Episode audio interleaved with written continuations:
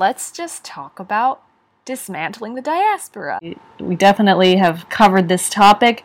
We, of course, we've been reading the Parshas for the last several weeks. I feel like, in particular, Devarim, Deuteronomy, is very filled with commentary on the land and uh, all this, uh, you know, go into the land and you will enter the land and you will observe the commandments in the land.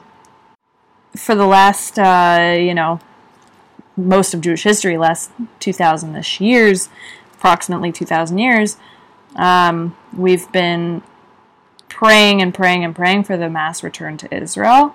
Here we are. It is 2020. The state of Israel has been here since 1948. There have even been Jews living there since before that, 1800s. Way, way before that, as far back. I mean, basically as far back as the exile began, really. Yeah, and and the thing is, um, I think we have developed collectively an exile mentality, um, and right now you can say, especially now by this time, it's a problem because we can't keep we can't keep uh, you know persisting in this mentality when the reality has changed. Right. It's like a Stockholm syndrome, you know, Yeah. where you get attached to your to your slave master almost, if you will. Yeah. To, to the to the abuser, to the exile. Um, you know, actually, there's a, there's a metaphor that we've talked about before, and I think it's it really really like fits what we're talking about. Where you know, there's a slave, right? God forbid, and you know, there's praying every single day to be freed. And one day, the owner, you know, says, you know what? They unlock their shackles and say, if you want, you're free. And the slave does this really weird thing. He stays. And what slave would ever actually do that?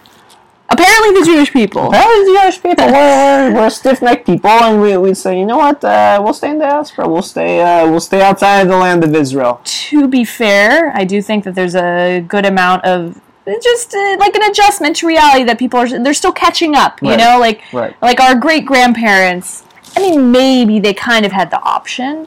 Like well, you know, depends my whose. Like yours did, mine didn't. yours mine came from America. Yeah, mine mine, Soviet mine Union. came to America, you know, in the 1920 early 1920s. Uh, Right. Possibly they could have gone to Israel instead, but you could say even so, it wasn't like they didn't have a good setup there quite yet. It was still very much developing. You didn't necessarily have you know, unless you were really ready to like get dirty, literally, to like work the ground, to do all that. If you weren't ready to do that, it probably wasn't much of an option. And especially if you're already established and you had kids and you had to provide for them, you Right. probably were less likely. Like I think a lot of the pioneers, the Chalutzim who went to Israel, they were Young uh, They, singles. they were more young singles who were like they were able to kind of sacrifice themselves, um, themselves for for the cause, so to Right. speak. People like who 18, 19, 20 year olds. yeah, and not that families didn't go there, but the point is, I think it was a, a bit of a different landscape. Anyway, Yeah. so we could say maybe great grandparents didn't have a chance. Yeah. Grandparents had more of a chance. Parents certainly had a chance, and now here we are.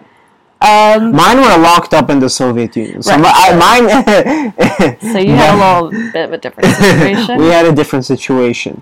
But the point is, there is a slave mentality that we have to the diaspora, to the lands of outside of Israel. especially to America, Especially to America. And the reason why it's uh, very simple, it's very comfortable here. because America's been good to us overall, It's, for the most part, it's been good. Um, and I think the land economically. economically has been awesome. But you know, I think Hashem, I mean, I think uh, Hashem is behind everything that's going on, and um, I think we'll get into that a little bit later. But I think I want to focus a little bit more on like the slave mentality. You know, um, you brought up this uh, idea before, and uh, I've said it a lot before, so maybe some of you listening uh, might have heard me say this, but every single day, three times a day. That's not including, Birkat Hamazon and like other things, but just you know, generally speaking, three times a day, every single day for two thousand years. That's approximately two hundred seventy thousand days. We pray for our return to the land of Israel. We said next year in Yerushalayim, and the thing is that we, could literally be in Jerusalem next year for all I care, even this year. And uh, you know the the Wow, you do care.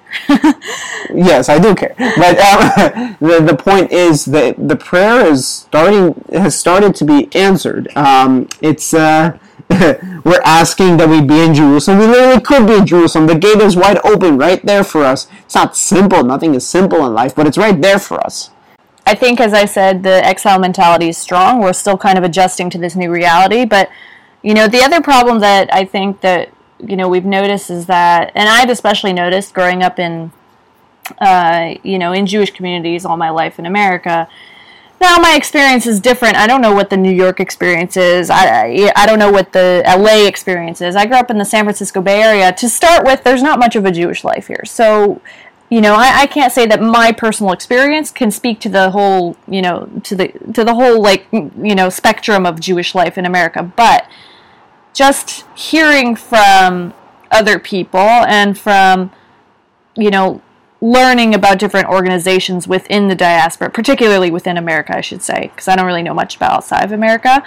Um, I think that diaspora leadership has, at this point, kind of been failing on the Israel topic. And by that I mean, you know, especially like within the Orthodox realm, you, you have a lot of, you know, very important work done by leaders who are, you know, they're teaching Torah, they're teaching mitzvot, um, and that's essential. But it's like they're missing this critical element of the land of Israel. I mean, the, the truth is we really, we didn't even become a people until we received the Torah, and that Torah was meant to be done in the land. I mean, it it really it spells it out for us Right. when you know when we're standing looking over the land and God, you know, Moshe is like giving uh, you know in Devarim like the the laws and etc. to people.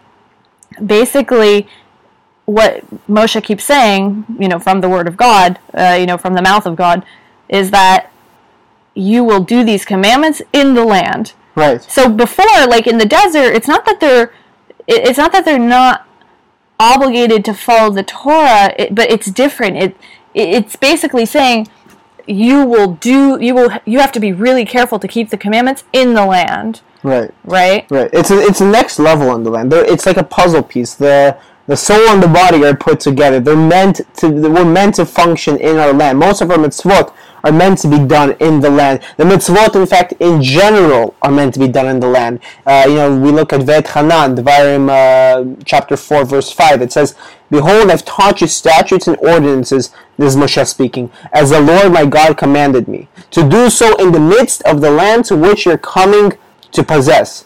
Meaning, the mitzvot are meant to be done in the land, uh, and a lot of them can only be done in the land.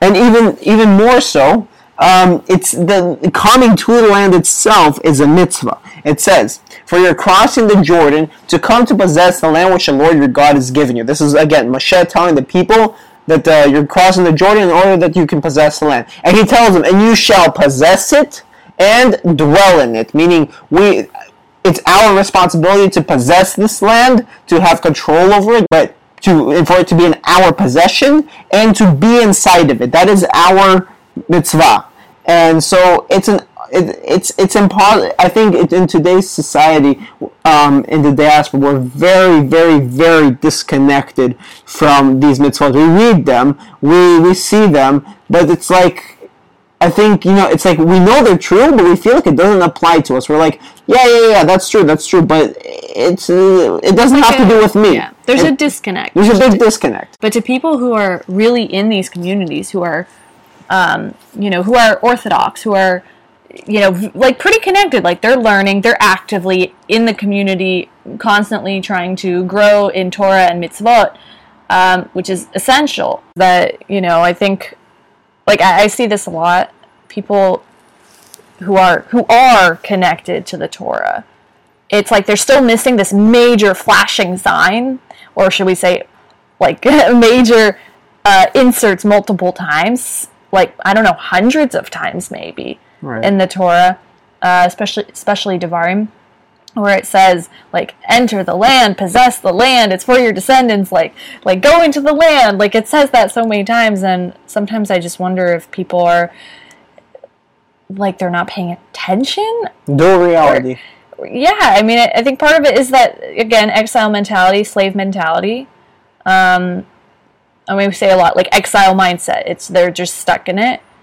Um, but at the same time, I think there's a point where it's also like it's also on the leaders because when the leaders almost like it's almost like they don't mention it. It's like the big it's like the big elephant in the room that no one talks about. Like oh yeah, we're praying for a return, we're praying for the redemption. But like, if you actually bring up the state of Israel and Aliyah and all of that, it's kind of Not like, even the state of Israel, just the purely Just like- Eretz Israel. Like, even just like yeah, like moving to the land. Uh, by the way, we know that like the Rebbe was actually pro moving to the land. Yishuv Ha'aretz, he was like very, very pro moving to the land, especially if you weren't like if you were In a community leader. Yeah, if you were a, if you were a community leader, obviously it's different. But but like even the Rebbe, uh, you know, who like I think there's some actually, and I think he got flack for this from the more Haredi um, Satmar, yeah. Satmar um, sects. But anyway, the point is that I think that it's also at a certain point it is on community leaders to like properly teach people and not just to ignore these subjects. Like we, we can't. Why, how could we? It's literally it's literally all over the Torah. It's written all over the Torah. Our history, you know, they just uncovered. Uh, I think I told you like last week. They just uncovered in um, I think it was Ir David, City of David. They just uncovered these first temple columns.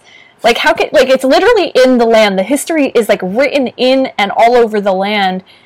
And like what? We're just like, oh yeah, we're we're trying to build a diaspora like Jewry. We're trying to, you know, establish a community forever here and it's like, why? Like what what's here? yeah, yeah. No, it's, I think it's a little bit crazy to some degree, and it's it's really like I think it's very easy for people. You know, like um, if you tell people about something bad that happened in history, and then you show them patterns of that happening again right now, they'll say, "Huh, like I see those patterns," but those people literally don't realize that those patterns apply to them. Like they think Yeah. that's part of history, and that it's something that you see on a television screen. Yeah. But life is not a television screen. You know, like um, this applies to you. The going to Israel, and you know, it, it's you're, we're, we're Jews. We're, we have Jewish souls. We have Jew, Jewish neshama, and that neshama is meant to to reside in the land. And uh, from a practical perspective, from a hashkafic perspective, from every from a mitzvah halachic, every single perspective, it's meant to be there. Um, it's Yeah. part of the redemption process, and it's uh, you know our collective national conscience needs to move towards that.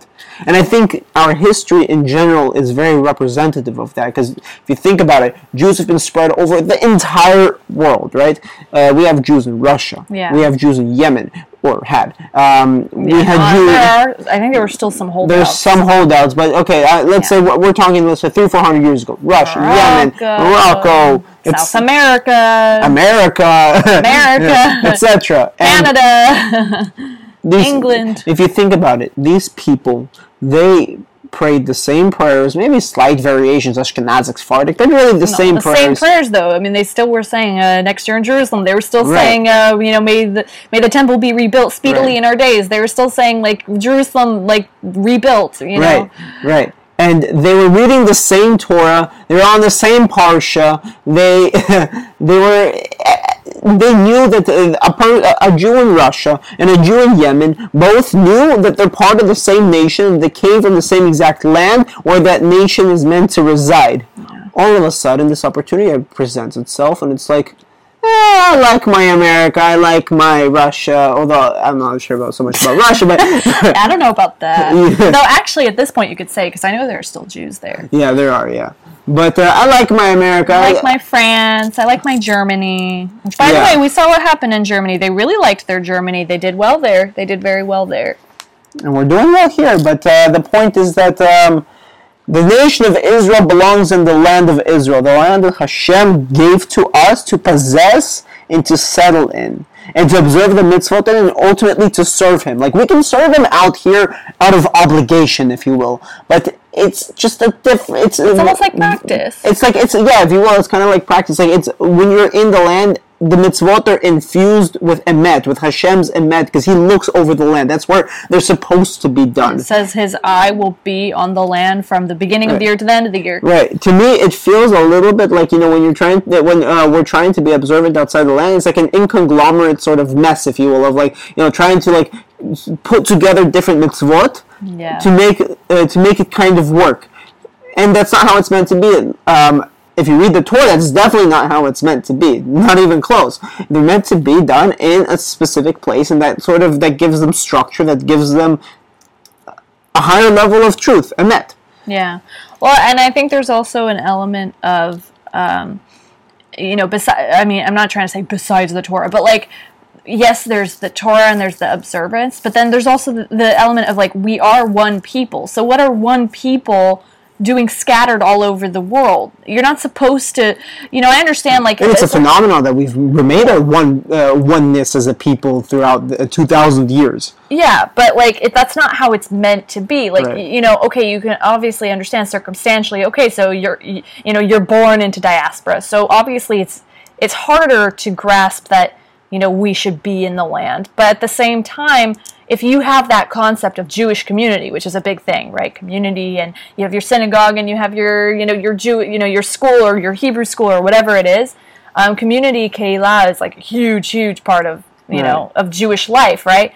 But we're like missing the major community. We're missing like the like the real community of communities, Yeah, yeah. the the ultimate community, which is in Israel at this Right. point. You could say, okay, so before that, uh, you know, hundred plus years ago, no, it wasn't. But now, for sure, it is. Right. Israel, But it's all there. It's all there. Everyone's one big family. Everyone is part of the same nation. Every person living next to you is Jewish. And if you go 10, 20 more miles, the same thing, etc. Okay, there's Arabs, obviously. Uh, um, We have those uh, cousins. yeah, we have our cousins living with us. Um, but uh, the point is that you only have these pro- like we've we've definitely made the diaspora work. Uh, for two thousand years, like on but it's it's it's on crutches, and uh, it's it's not meant to stay. Especially like when God opens the gates for us to enter into His land. It's not just like a nice thing to do; it's the thing to do. Uh, in order to really, really be able to properly serve Hashem, uh, when I read the Torah, it seems like the thing to do. Yeah. And I feel like it's really, you know, right now with coronavirus and everything, you know, it's okay. I know that they did open things up a bit more for students and people who, you know, are studying there. But in general, I feel like this was kind of, I mean, this was, I think, in my opinion, it was God's message to us to not to take, it, for granted because yeah now we can't just like oh we're gonna go on vacation in israel like no israel's not a vacation spot israel's our home Right. we can't approach it like it's just a vacation spot and like i appreciate that the israeli government opened things up for you know yeshiva students and seminary students and everything but at the same time when it you know if there was a period of time when it was completely closed and people weren't sure if you know if it would be open for Right. like students and people who had more long-term plans there like studying um, but God was reminding us, I think. I mean, I don't, I can't speak for God, you know, but it seems to me like God was reminding us that, hey, this is not a vacation spot. This is not, you know, for you to just kind of like, oh, let me go here and like, you know, for a little bit and then I'm done. I'm going to go back to the diaspora. Like, what do you mean? No, that this is your home. God is invite has been inviting you in and has opened the door wide and has basically freed you from diaspora like nowadays you know you could say under different governments we you know we had persecution like under the soviet union we couldn't you know i mean not me i wasn't there but like jewish people couldn't leave the soviet union um, they couldn't practice judaism in the soviet union but here in america right now and I don't know that the, you know this will last forever, by the way. So be wary of that. But at least for now, and you know, for the last uh, you know what we Jews have been in America since uh, well, really I think since the 1700s, but larger 16, numbers, yeah, yeah, in larger numbers since the 1800s. We've had it pretty good here, and we have freedom, and we have money, and we have like flexibility, and we're not using that for what God wants us to use it for, which God expressly states what He wants us to do. And as long as we keep ignoring that, like, what do you expect to happen? We're going to be pushed out of these places, which is happening already. Right. right. Yeah, and again, um, I think uh, what what you said very specifically, pushed out, is very applicable to today's climate. Meaning, uh, how do I put this? I don't. I really strongly don't believe in going to the land of Israel to uh, because flee, to yeah. flee. Meaning, No, we should go there because we want to, because it's our home. Right. But we're not doing that, so then God has to like nudge along, nudge us along. Hey, go, go. Uh, Right. You know, you, you had it good for a long time. he sends rioters who are really anti-Israel. He sends rioters who are straight up anti-Semitic. Uh, he he sends you know like a lot of people are like starting to follow Louis Farrakhan. There's a lot of uh, support for people like uh, Ilhan Omar and Linda Sarsour who are straight up you know anti-Semitic, anti-Israel and they do not hide it. and they don't hide it. At this point, the political climate, you could. I I don't want to get too much into the U.S. political climate necessarily, but the point is that we ultimately on the long run don't have friends here because we're not meant to be here. And Hashem is going. I think he's going to be. He would like us to really connect to the fact that we have to be in our land. And sometimes, you know, um, in life we need small nudges. And let's keep it at small nudges. I think you know, like let's not like let's not focus on building a commu- Jewish community Yeah. here, a parallel Jewish. Like I think uh, if we're building a community here, it's only for the purpose to bring this collective conscience of like understanding that we need to be following the mitzvot and, and serving Hashem in the land that He gave us to do so.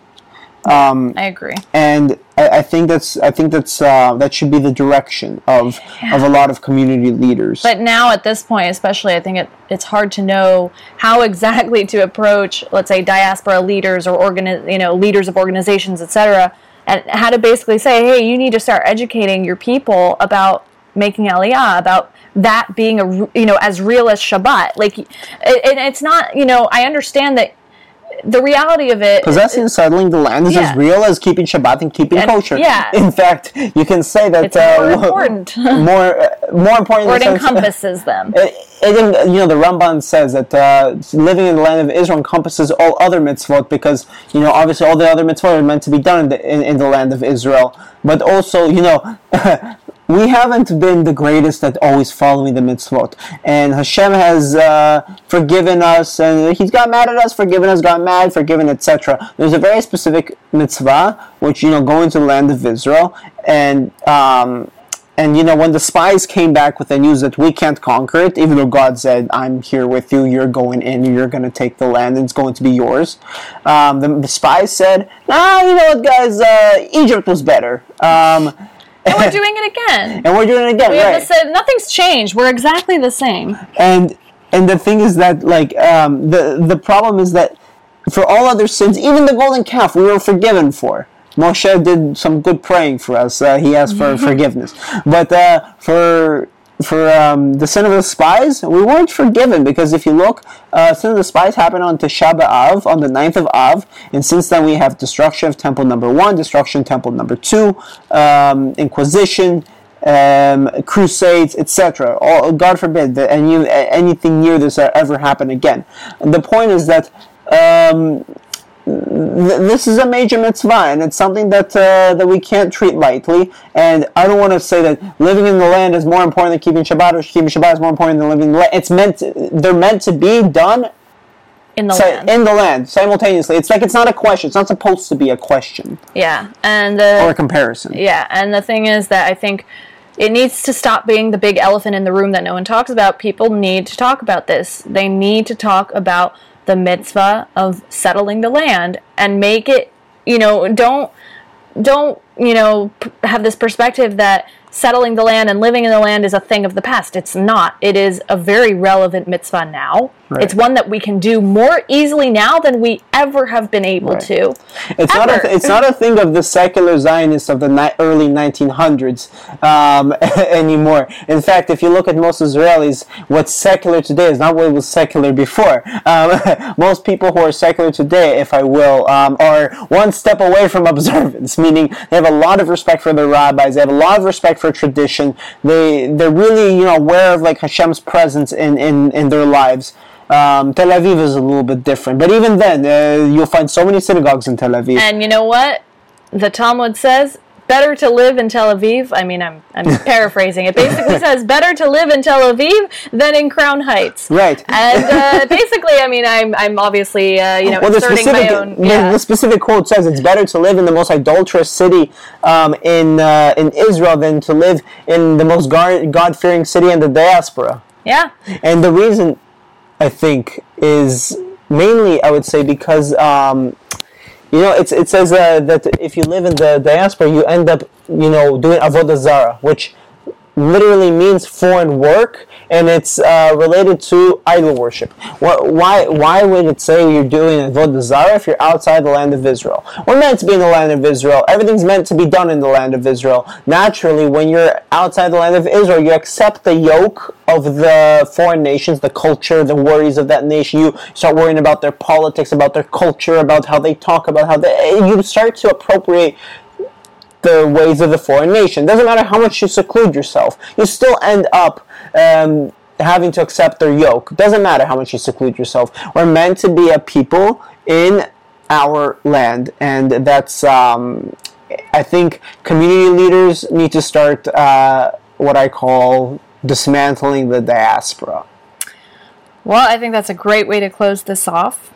And I just like to say, instead of saying next year in Jerusalem, I think we should start saying this year in Jerusalem. Amen. Amen. Amen.